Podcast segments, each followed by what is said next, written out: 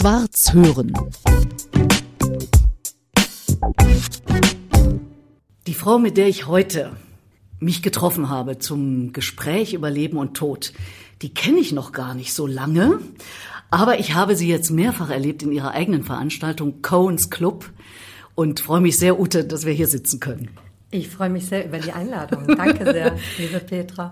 Du machst die Gespräche mit Schriftstellern und Schriftstellerinnen auf eine ganz besondere Weise, wie ich finde. Du machst etwas, was ich als Moderatorin nicht so mache. Du redest mit. Du bist eine gleichberechtigte Gesprächspartnerin. Das ist im Radio und Fernsehen, sagen wir mal, als Moderatorin mhm, ein bisschen anders und das fasziniert mich. Du weißt über diese Themen immer so viel. Neulich war hier eine Veranstaltung im Hotel am Steinplatz in Berlin-Charlottenburg. Da wusstest du alles über Hip-Hop weil es war ein Mann, der hatte ein Buch über Hip-Hop geschrieben. Ja, ich fuchs mich das so es rein. Ist ich, Wahnsinn. ich arbeite dann manisch, kann ich wirklich so sagen. Ne? Ich muss alles wissen, ich muss es absorbieren, ich muss es aufsaugen. Und äh, das macht mir eben Spaß, dann mit Spezialisten über diese Themen zu sprechen. Ne? Ja. Und das eben aus einer Außenperspektive, ne? Das ja, aber du weißt so wahnsinnig viel über das Thema jeweils. Ganz, ganz, Danke ganz sehr. toll. Danke für das Kompliment. Und als ich dich zum ersten Mal gesehen habe, habe ich sofort gedacht, mit der Frau muss ich mal einen Podcast machen. Du bist ja auch journalistisch tätig Mhm. und äh, bist äh, Schriftstellerin und von Hause aus bist du promovierte Linguistin. Mhm. Musste ich erst mal gucken, ach so, das ist eine Sprachwissenschaftlerin. Mhm.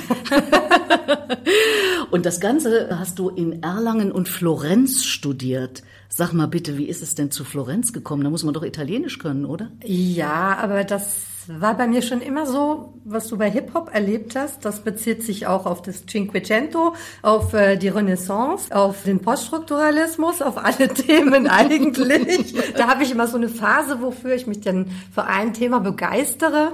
Ja, und dann zieht es mich dahin. Und so zog es mich eben damals dann zum Cinquecento nach Florenz und dann habe ich mich damit befasst. Ja. Und wie hast du das gemacht, sprachlich? War das in Englisch, das Studium, oder? Nein, äh, italienisch. Aber Eben. ich habe inzwischen wieder alles vergessen, weil ich ja danach in Frankreich gelebt habe. Und deswegen ist das äh, Französische natürlich für mich also vordringlich. Und meine Kinder sind ja auch Franzosen. Und, äh, Ach, die sind dort geboren, zweite, ja? ja? Ja. Mhm, Und das ist meine zweite Heimat einfach. ja? Also meine Herzensheimat eigentlich. Ja? Weil ich liebe einfach die Kulinarik und das französische Lebensgefühl und die Schönheit dort. Mhm. Äh, das begeistert mich. Ja. Und wie ist es dazu gekommen, dass du in Frankreich gelandet Oh, bist? L'amour, L'amour, L'amour, natürlich. ja, natürlich ich verstehe. ne? Ja, ich habe ja damals dann äh, nach dem Studium in einer Unternehmensberatung gearbeitet, Mhm. merkwürdigerweise. Ne? Wenn du so aus den Geisteswissenschaften kommst, dann bist du ja eigentlich gegenüber dem Business sehr skeptisch eingestellt. Ne? Mhm. Aber ich hatte ein Stipendium von der Studienstiftung des Deutschen Volkes und die sind so vernetzen verschiedene Bereiche. Ne? Und dann bin ich zufällig, also nicht bei einem Verlag, sondern eben äh, bei einer Unternehmensberatung gelandet, weil die meinen Ansatz mochten, der von außen kam und irgendwie so nicht gerade gewöhnlich war. Das ist so, so meine Art, würde ich mal sagen. Das ist ein bisschen, manchmal auch ein bisschen durchgeknallt, aber das, äh, da kann man immer irgendwie mal dann mit einer gewissen Erdung dann auch zu einem Ziel gelangen. Ne? Und das haben die halt damals so gesehen. Ja, und dann habe ich da für eine Beratung eben Communications gemacht und PR und sowas, ne? Und äh, Texte, also wie man was am besten verkauft und an den Mann bringt, an die Frau bringt. Und äh, da habe ich dann mein ja, diesen Mann kennengelernt, äh, der mich dann sofort nach Frankreich entführt hat. Und äh, wie alt sind deine Kinder jetzt, Ute? mein Sohn ist äh, 97 geboren, also 26 und Mhm. äh, meine Tochter ist 20. Und äh, sehen die sich auch als Franzosen? Ja, das ist so eine kuriose Mischung, denn es kommt ja nicht nur das Französisch-Deutsche äh, in diese Familie rein, sondern auch das äh, Jüdische und das Katholische. Also der Vater meiner Kinder, der ist ja jüdischer ähm, Herkunft. Ja, und deswegen kommt da dann schon mal so ein Schnitzel und Knödeln mit einem Couscous zusammen und und äh, ja, das meine Kinder sind von beiden Seiten geprägt und das finde ich äh, hochspannend, weil das so das sephardische Judentum aus äh, Tunesien auch mit einem gewissen Machismo da mit reinkommt, ne? Äh, und dann aber auch ja zum Teil eine ganz so eine Art deutsche Geradlinigkeit, wenn man jetzt mal mit diesen Stereotypen arbeiten will halt. Ja, ne? ja. Und das äh, gibt eine ganz äh, amüsante Mischung. Mhm. Wie ich schon mitgekriegt habe, bist du auch öfter in Frankreich, machst Interviews ganz Mhm. Ja. Mhm. oft da für große Magazine, internationale Magazine, für Zeitungen, Zeitschriften. Bist aber jetzt lebensmittelpunktmäßig in Berlin. Ja, Aber ja. du bist keine Berlinerin. Nein, überhaupt nicht. Also bist ich du komme äh, überhaupt nicht. Da muss ich mich gleich schon mal- Das ist so eine extreme Abwehrreaktion. Nein, so soll es natürlich nicht rüberkommen. Ja, ich bin in Bayern geboren. In Bayern, Also das hört man gar nicht mehr. Die Franken. In Franken. Die, ja, die, falls man die Franken noch zu Bayern rechnen kann. Aber da gibt's Na, ja die selber wollen das Na, nicht. Die wollen das nee, nicht. die selber wollen das nicht. Nee, ist Ja. klar. Und äh, Berlin hat dich dann aber wieder so angezogen, dass du gesagt hast, das ist es und es ist nicht Frankreich. Nee, ich bin da eigentlich äh, per Zufall gelandet, aber das ist eine ganz eigene Geschichte, die mich auch zu einem Roman inspiriert hat, nämlich Poor Dogs. Aha, willst du da mal kurz was andeuten? Ist die Geschichte eines äh, Unternehmensberaters und einer, hm, seiner Frau und äh, Geschäftspartnerin, die in schwierige Situationen geraten. Also dieser Berater, der managt sein Privatleben so wie ein Portfolio. Und da gibt es dann die Cash Cows, die für die Kohle zuständig sind, die Stars, die am Himmel brillieren und begehrt sind. Und es gibt die Question Marks, wo man noch nicht so genau weiß, was wird da draus. Und es gibt diese kleinen Poor Dogs, hm, die irgendwie eliminiert werden müssen aus diesem Portfolio. Und da entwickle ich dann einen Thriller draus, also eine Kriminalgeschichte, ein Manual für Manipulation, ein Abgesang auf den Feminismus, ein hohe Lied der Liebe. Das kann man alles in einem machen. Das ist Ute Cohen, wie sie leibt und lebt. Das ist nicht dein einziges Buch, äh, Ute. Du hast ja mehrere gemacht und äh, zuletzt äh, mit Ingrid Caven ein Gesprächsbuch. Ja, mein vorletztes Jahr. Letztes Jahr habe ich dann diesen Krimi noch äh, rausgebracht, diesen satirischen über Grunewald. Und das vorletzte war eben dieser Gesprächsband äh, mit Ingrid Cavell. Und das, war auch so ein Match, wie wir haben uns gesehen, wir wussten, wir können miteinander, wir können uns etwas abgewinnen oder eine Faszination verspürt man. Und bei Ingrid war das auch so. Und da, wusste ich gleich nach dem ersten, zweiten Interview, wir werden zusammen was machen. Ein Buch dann eben. ne? Ja. Und ich habe wirklich das Gefühl, du schöpfst immer aus dem Leben, weil das ist ja ein Gespräch über Leben und Tod, was wir hier gerade führen. Also in deinen Büchern taucht Leben auf. Ja. Gelebtes Leben zum Teil? Gelebtes Leben, es ist an Leben gesättigt, das ist angereichert an Leben natürlich und das schöpft tatsächlich aus dem Leben.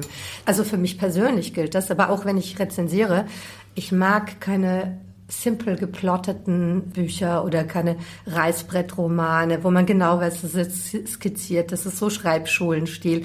Äh, Ich mag schon, dass man das spürt, dass da auch ein Schmerz dahinter steckt. Leben ist für mich auch Schmerz, ne? Und dann kleiner Exkurs. Ich habe heute Morgen die Pressevorführung von Dogman von Luc Besson, den, den neuen Film gesehen und ach, der hat mich so begeistert. Und da gab es auch eine Stelle, die uns beide interessiert. Also wenn wir Gespräche führen. Ne? Die äh, Psychiaterin fragt äh, den Dogman, würden Sie mir erklären, was sie geöffnet hat für unser Gespräch, was das war? Und dann sagt er, wir haben etwas gemein. Sagt sie, was haben wir denn gemeinsames? Was ist das denn? Dann sagt er, Schmerz. Das ist es auch, was mich interessiert an Gesprächen.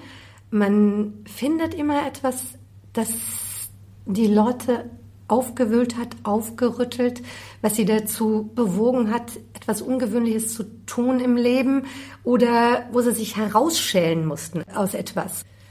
Ja, die, die Gesprächspartner, die ich habe, vielleicht intuitiv, vielleicht suche ich sie auch aufgrund meiner Recherchen, äh, das sind Aufsteher. Die haben so Aufsteherqualitäten. Die haben irgendwann mal einen tiefen Schmerz empfunden, sich da herausgearbeitet, herausgeschält und äh, stehen wieder gerade, unbeugsam, manchmal auch äh, vom Wind mitgerissen, vom Sturm, aber sie schaffen es, sich äh, wieder wie Phönix äh, aus der Asche zu erheben und zu verwandeln. Ja.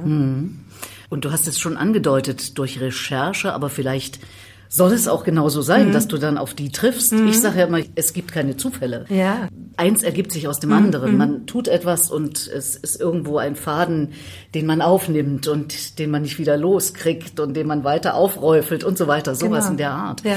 Ich habe dich ja auch mit Gisela Getty hier erlebt. Ähm, grandios. Also so eine Frau ähm, als Gesprächspartnerin zu haben, ich hoffe, dass ich sie für meinen Podcast auch bekomme. Ich habe sie zumindest, äh, genau, ich habe sie zumindest schon angefragt nach deiner Veranstaltung. Also du hast außergewöhnliche Gesprächspartner, wenn du mit denen redest und dann das Ganze veröffentlichst.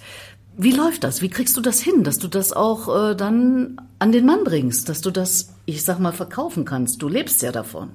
Ja, es gibt natürlich äh, Anfragen und es gibt ja ständig Neuerscheinungen oder neue Filme und äh, dazu ist natürlich ein Interview ein gutes äh, Mittel, die Sache zu bewerben. Und äh, von daher ist es gar nicht so schwierig. Und dann, wenn ich dann jemanden habe, also kürzlich Mai Wen, das ist eine französische Regisseurin, die ziemlich angefeindet wurde, weil sie eine differenzierte Haltung in der MeToo-Debatte auch äh, hatte, ebenso wie Ingrid Cavell und ebenso wie ich. Ja. Und in Frankreich geht das, ne? Das ist das, was mich auch interessiert. Also solche Frauen, die sich nicht scheuen, äh, gegen den Strom zu schwimmen. Ja? Die hat auch äh, einen Journalisten angegriffen oder bespuckt, weil sie gesagt haben, ihr seid doch widerliche Gauner, was ihr da gemacht habt in der Recherche zu Luc Besson, also Vater ihrer Tochter. Die wehrt sich äh, gegen falsche Anschuldigungen und, und äh, Vorverurteilungen und so weiter. Und das ist auch mein Anliegen.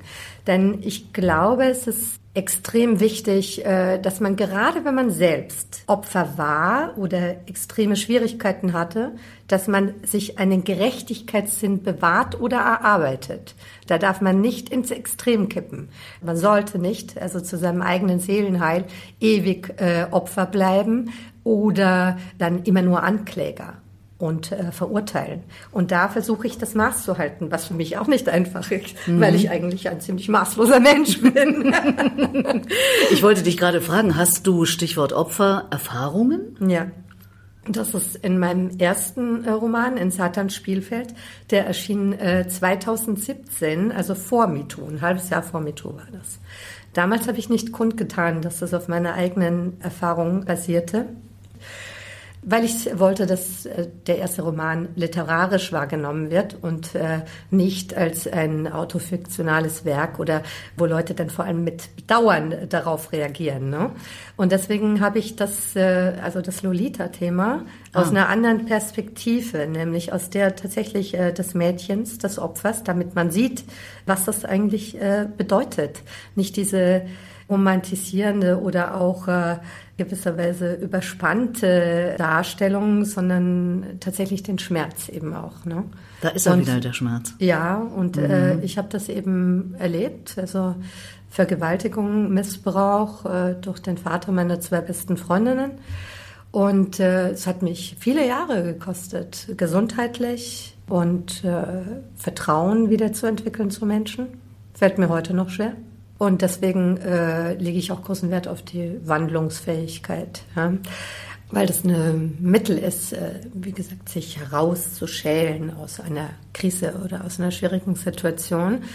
Aber dieses Buch, äh, das ist zum Beispiel von feministischer Seite mh, nicht mit Wohlwollen aufgenommen worden, weil ich mich nie dezidiert auf der Opferseite positioniert habe, sondern immer gesagt habe, es ist möglich, herauszukommen. Es ist möglich, einen Schritt weiter zu gehen, sich ins Leben hineinzubewegen und auch Ambivalenzen aufzuzeigen, weil ich der Ansicht bin, dass nichts schlimmer ist für ein wahres Opfer, wenn es blütenweiß dargestellt wird. Kein Mensch kann sich mit einer Figur identifizieren, die blütenweiß ist. Und das fällt einem Opfer noch schwerer, wenn es sieht, aha, das ist also das Modell eines Opfers, dem kann ich niemals gerecht werden. Wir reden ja auch über den Tod Hm. in diesem Podcast.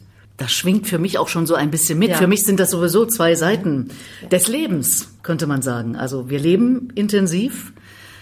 Und wenn ich über Tod nachdenke, und das tue ich schon viele Jahre oder Jahrzehnte, kann man inzwischen sagen, dann heißt das für mich immer, noch intensiver über Leben nachzudenken und Leben zu gestalten. Wie siehst du das Thema Tod? Ja, ich war Zeit meines Lebens mit dem Tod konfrontiert. mich hat es auch selbst zum Tod hingezogen. Ich habe ihn auch äh, unwillkürlich verspürt, erlebt durch Menschen, die ich verloren habe.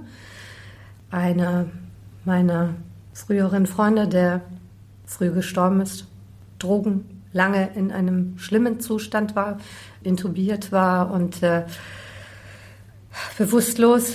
Und da habe ich auch diesen Zwischenzustand erlebt, wenn jemand kaum etwas wahrnimmt, aber doch etwas erkennt. Und das habe ich mit einer Eindringlichkeit erlebt, das werde ich nie vergessen, als äh, mir die Ärzte gesagt haben, er kriegt fast nichts mehr mit. Und ich habe mit dem damals also 34-jährigen im Sterben liegenden Mann gesprochen, saß an seinem Bett, nachdem ich ihn lange nicht mehr gesehen hatte. Und als ich den Raum verlassen habe, hat er einen Laut von sich gegeben. Den höre ich heute noch. Das war sehr bewegend. Und also gerade in den letzten Jahren, auch in Corona, in dieser Zeit, ist mein Patensohn gestorben an einem epileptischen Anfall, erstickt, auch mit 34. Das war der Neffe von diesem, der damals gestorben ist in dem Alter. Dann der Vater von dem Patensohn. Also der Tod ist etwas, was ich kontinuierlich durch mein Leben ziehe. Mhm. Und besonders schmerzhaft habe ich das auch mit meinen Eltern erlebt. Mein Vater, der 2015 gestorben ist, meine Mutter 2017. Und dem Ganzen ging ein jahrelanger Schmerz voraus, ein Elend, wirklich ein, ein ganz schlimmes Elend. Meine Mutter hatte Hirntumor, er hatte mehrere Schlaganfälle und das war in einem Zustand, den man niemanden, sein, seinem ärgsten Feind nicht wünscht. Ja. Mhm. Und das bei seiner Mutter zu erleben, das war extrem schlimm. Du hast ja auch die Trauerrede für deine Eltern gehalten mhm. jeweils. Ich will, bevor wir vielleicht ein Stück hören, dich fragen, da du das so erlebt hast, nehmen wir mal jetzt deine Eltern, denkst du möglicherweise angesichts dessen auch darüber nach zu sagen, sowas will ich nicht erleben? Ja. ja. Das heißt vorzubauen? Ja, ich habe in Paris jetzt gerade ein Interview geführt mit äh, Michel Welbeck mhm. und da haben wir auch über aktive Sterbehilfe gesprochen. Mhm. Und äh, Welbeck ist absolut dagegen. Also sein Kampf, sein größter Kampf, sagt er, und wahrscheinlich auch der letzte, den er durchfechten wird. Ich habe da eine zwiespältige Meinung dazu, weil ich das eben bei meiner Mutter erlebt habe, wie sehr sie leiden musste und wie schwer der Umgang damit ist. Und äh, ich möchte das nicht. Ich, also ich möchte es einfach nicht, äh, nicht weil ich Angst vor Schmerz habe. Nein, ich kenne den Schmerz gut. Mhm. Sondern weil ich das meinen Kindern nicht zumuten möchte. Ja, und das ist tatsächlich was, das geht mir gerade aktuell sehr durch den Kopf. Gut, dass du das fragst, weil wir alle müssen uns wirklich damit auseinandersetzen und das nicht verdrängen oder umgehen, weil wieder irgendwas anderes Wichtiges zu tun ist. Ne? Also verdrängen ist ja ein großes Stichwort mit dem Tod. Also mhm. nach dem Motto, das passiert ja irgendwann. Aber ich bin eben auch der Meinung, und du siehst mich voll im Leben stehen, also mhm. das Leben macht mir großen Spaß. Ja. Aber ich denke schon darüber nach, ähm, dass ich selbstbestimmt dann entscheiden möchte. Und das ja. muss ich frühzeitig machen. Ja. Weil wenn es so, wie es bei deiner Mutter war, ist, dann kannst du nichts mehr entscheiden, dann ist es zu spät. Ja. Ob ich das wirklich hinkriege, weiß ich noch nicht. Aber sich überhaupt erstmal damit zu beschäftigen, ist ja vielleicht ein erster Schritt, oder? Auf jeden Fall. Ja. Aber mir macht der Tod auch keine Angst. Mhm, das ist ja, ja, ich weiß nicht, äh, wahrscheinlich werden jetzt viele sagen, die dazu das kann man so leicht dahin sagen. Ne? Nein, aber mir macht er wirklich keine Angst. Ich habe auch mal mit äh, noch einem Interviewpartner erwähnt, äh, mhm. mit äh, Jean-Louis Trintignant. Mit ja. dem habe ich zwei Jahre vor seinem Tod gesprochen. Und dann hat er mir gesagt, er hat Angst vor dem Tod. Und in dem Moment dachte ich, nein, ich nicht. Warum? Warum habe ich keine Angst? Vielleicht, weil ich mir das als einen unbekannten Ort vorstelle, den ich nicht kenne und den es noch zu entdecken gilt. Äh, mhm. Dass das auch das Nichts kann ein unbekannter Ort sein oder irgendetwas, dass der Gedanke, nur in der Erinnerung von Menschen zu existieren. Ne? Also ich träume zum Beispiel auch von Toten. Komischerweise in den letzten Wochen. Vielleicht ging mir das durch den Kopf mhm. irgendwie, dass wir auch über den Tod sprechen werden. Und äh, da begegnen mir meine Eltern oder mir begegnet dieser Junge von damals. Und das ist erschütternd, wenn ich aufwache. kann einen aber auch mit einem Glücksgefühl durch den Tag bringen. Der Gedanke, als so eine Erinnerung im Gedächtnis der Menschen zu existieren, das hat für mich auch irgendwas Schönes. Ich will nicht mal sagen, was Tröstliches, weil sonst bedeutet es ja wieder, dass, dass ich wirklich Angst habe. Oder nein, es ist irgendwie ein schöner Gedanke, in dieser Form von Existenz zu existieren. Ne? Mhm. Und vielleicht auch ein Glücksgefühl, weil man sagt, ich lebe noch, ich kann das noch gestalten. Ja, mit dem Leben, das ist immer so. Manchmal hat man einen wahnsinnigen Impetus und eine unfassbare Lebenslust und man könnte wirklich die Welt aus den Angeln heben und es ist alles großartig. Und dann äh, sinkt man doch so in sich zusammen und äh, fragt sich, ja, wofür jetzt dieser Kraftakt, den ich hier unternehme. Ne? Also ich kann nicht grundsätzlich sagen, oh, das Leben ist herrlich. Nee, dafür habe ich schon zu viele Tiefen auch erlebt, aber es gibt so herrliche, wahnsinnige Glücksmomente, die die schillern, die sind phosphorisieren, die sind irisierend. Das, das ist, ich sehe das so in Farben und, mm. und so erlebe ich das dann mm. auch. Und das ist eine Intensität und das ist es schon wert, gelebt zu werden. Aber so ein Gleichmaß konnte ich nicht für mich behaupten als Glücksgefühl. Mhm. Ja. ja, das wäre auch äh, unvorstellbar für mich, so wie ich dich bisher kenne. Noch nicht so sehr lange, aber immerhin in vollen Zügen dich erlebend. Warum hast du, Ute, denn für deine Eltern jeweils die Trauerrede oder die Abschiedsrede gehalten? Also bei meinem Vater war der Urgrund, ich wollte ihm Gerechtigkeit angedeihen lassen. Mein Vater, der war ein brillanter Mensch, aber hatte nie seine Chancen im Leben. Und das am Ende seines Lebens war resigniert also verzweifelt an, an, dem Unverständnis der Menschen. Also er war, war äh, Automechaniker, konnte, durfte kein Gymnasium besuchen, Sudetendeutscher und mhm. hat aber alles gelesen, also Platon, russische Literatur. Er war ein totaler Russland-Fan früher. Ich war auch mit fünf auf der Krim, aus Bayern kommt, da war mein Vater Kommunist. Später war er es nicht mehr. Mhm. aber ich hatte das Gefühl, ich muss eine Rede halten, wo diejenigen, die anwesend sind, zu hören bekommen, was sie verpasst haben, dadurch, dass sie ihn nicht erkannt haben. Und dass er kein richtiges im falschen Leben führen konnte. Grundsätzlich kann man das so behaupten, aber für ihn galt das ganz speziell und ganz besonders. Und äh, deswegen habe ich da die Rede gehalten. Und bei meiner Mutter, da ging es um Genuss und Liebe weil viele meinen Vater verantwortlich gemacht haben, eigentlich für den Schmerz oder dass ihr die, die Lebenslust verwehrt wurde durch dieses Verhalten meines Vaters, der sehr intellektuell verkopft war. Und meine Mutter, die wäre gerne unterwegs gewesen und äh, ich wollte erklären, was das für eine Liebe war. Denn am mhm. Ende ihres Lebens hat man gespürt, die haben sich geliebt. Das ist das Spezielle an der Liebe. Das kann keiner nachvollziehen. Das kann keiner von außen verstehen und auch ich konnte nur so einen Abglanz wiedergeben von dem. Ja. Und ich hatte das große Glück, dass ich bei beiden Beerdigungen, also von sehr guten Freunden umgeben war, darunter Gerhard Köhnel, der Sänger in der Bach-Akademie ist äh, und äh, Architekt und äh, der hat gesungen auf den Beerdigungen. Die Winterreise und äh, bei meiner Mutter auf dem Wasser zu singen von Dietrich Fischer-Dieskau. Und das war sehr schön. Also es war sehr berührend. Willst du mal ein Stück lesen? Für meine Mutter. 2017 war das. Schmerz. Unendlichen Schmerz über den Verlust zu spüren, ist menschlich. Meine geliebte Mutter, Erika Edda Stör, geborene Schneid, würde sich dieses Gefühls jedoch sicher erwehren.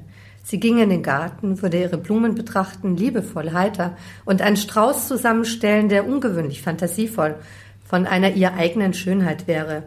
Der Gedanke besänftigt ein wenig den Schmerz in meinem Herzen, erinnert daran, dass unser Leiden über den Verlust egoistisch ist. Denn die Wahrheit ist, der Tod hat meine Mutter erlöst.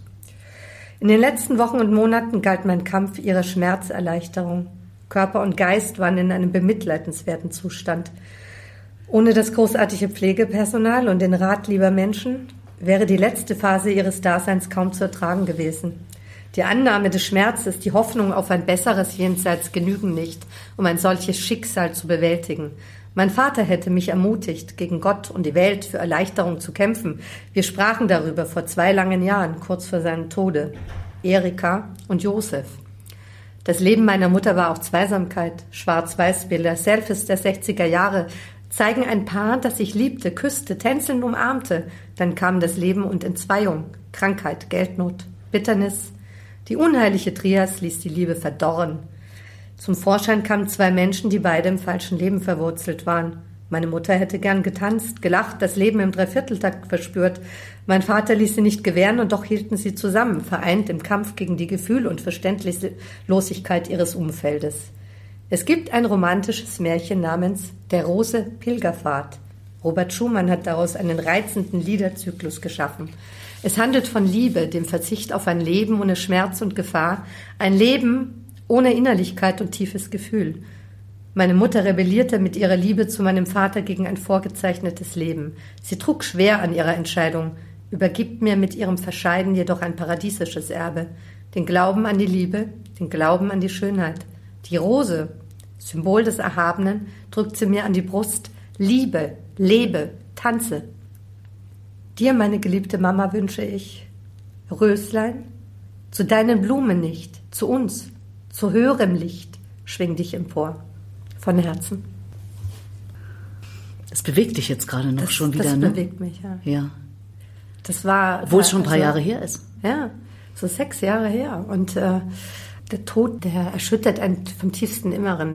Deshalb versuche ich, diese absolut tiefen Gefühle auch immer in eine Form zu bringen. Das ist für mich ganz wichtig, das zu formen, weil die Form, die verleiht dem Ganzen nicht nur ein Gerüst, sondern auch eine Schönheit. Auch manchmal Pathos. Ich bin auch eine Frau des Pathos, ja. Aber warum? Warum sollen wir uns das Pathos schämen, ne? Ja, da steckt auch der Schmerz drin und die Schönheit und das gefällt mir daran. Schwarz hören.